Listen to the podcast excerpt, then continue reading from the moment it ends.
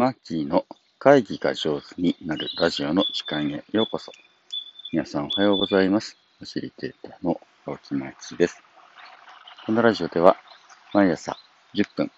私、会議ファシリテーターの青木マーキーが会議が上手になるコツをお話しさせていただいております。この3日間、僕は長野県の軽井沢町というところに出張しています。この軽井沢にあるね、えー、風越学園っていう新しくできた学校のですね、話し合いのお手伝いに上がっております。このね、軽井沢風越学園って200人近い子供たちがいて、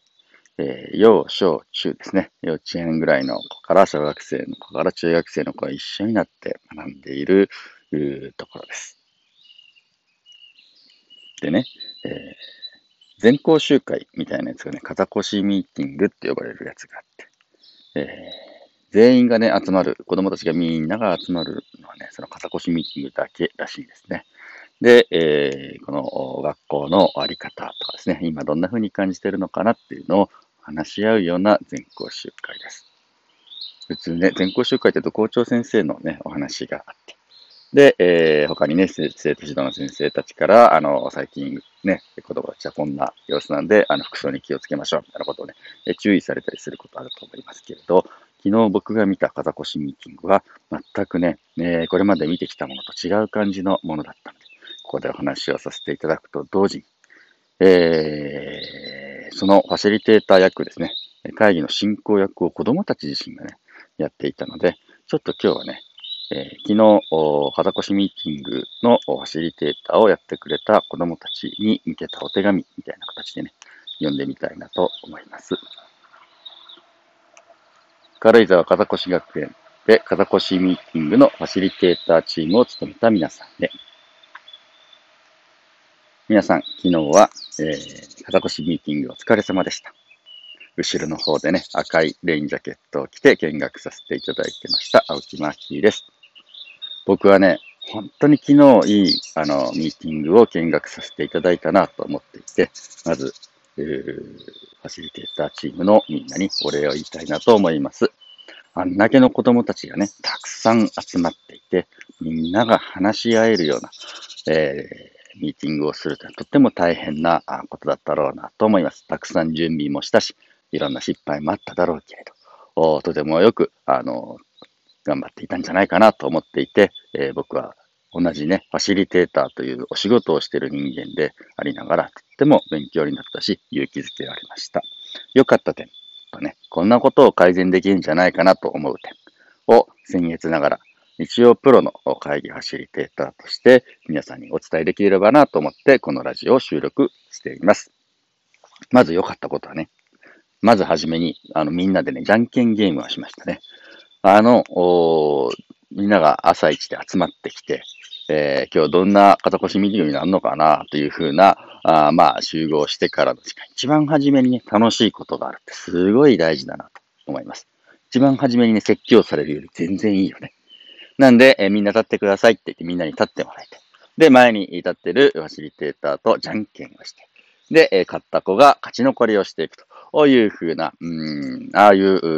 遊びはね、すごくいいなと思います。他にもね、いくつかあのみんなで遊べる遊びがね、えー、あるので、えー、毎回ね、ああいう楽しい遊びが一個入ってるってすごくいいだろうなという風にして思います。特にじゃんけんというのは、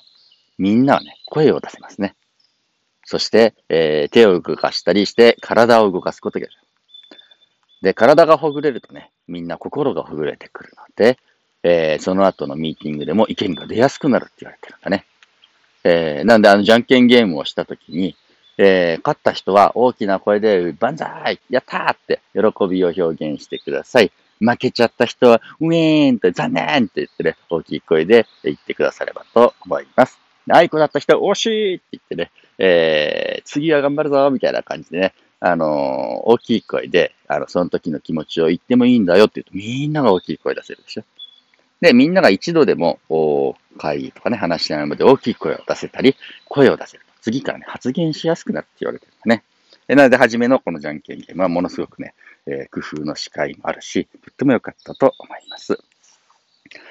その後、肩越しミーティングの前半にね、お知らせタイムですかね。えー、お知らせのことある人いたら、どんなことでもどうぞというふうにしてね、チームからでも、個人からでもお知らせしていただいていいですよと。子供からでも、スタッフ、大人からでもお知らせしていいんですよと。みんながお知らせし合える場というのをね、えー、作ってたと思います。あれもね、とってもすごく大事なことで、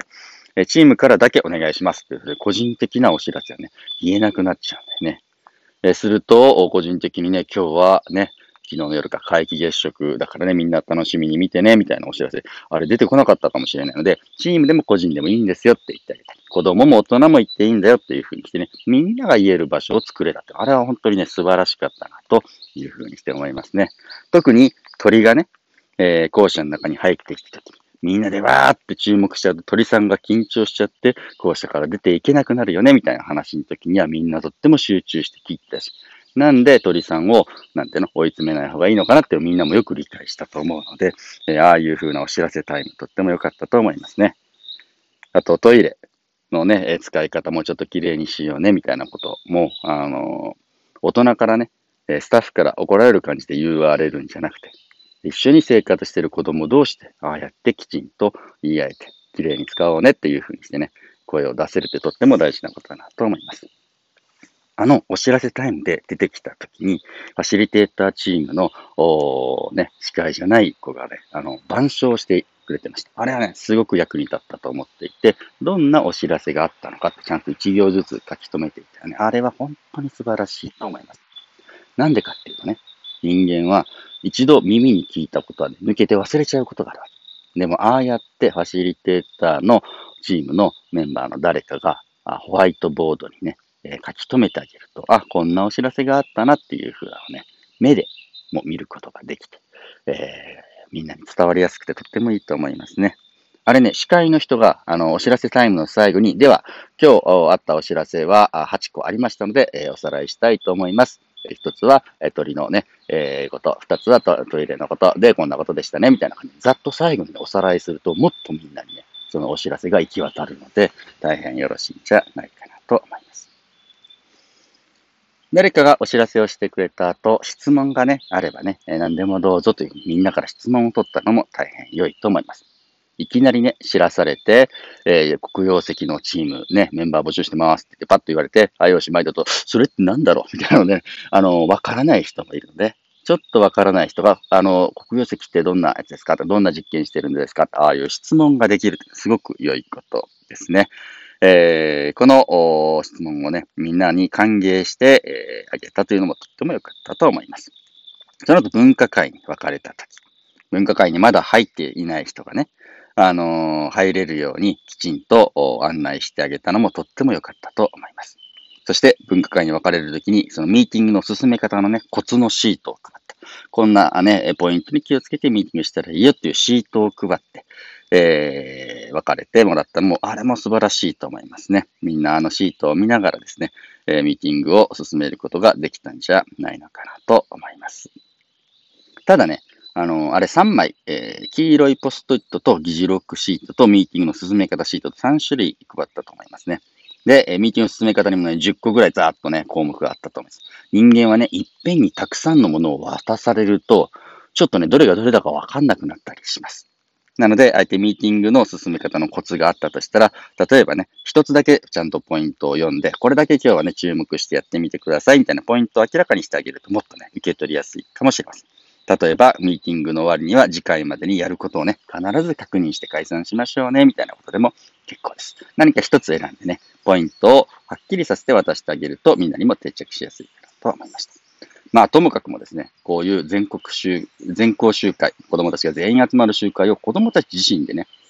進行して、かつ、こんだけ参加型でやれてる例は日本で他にないと思います。なんで、日本で初めてのね、取り組みをしてるんだと思っていて、たくさん失敗することも、うまくいかないこともあるだろうと。その失敗から学んで、ぜひ、みんなね、いいファシリテーターチームになっていってほしいなと思います。今回は、えー、風越ミーティング見学させてもらってとっても良かったです。えー、ファシリテーターのマーキーからのお手紙でした。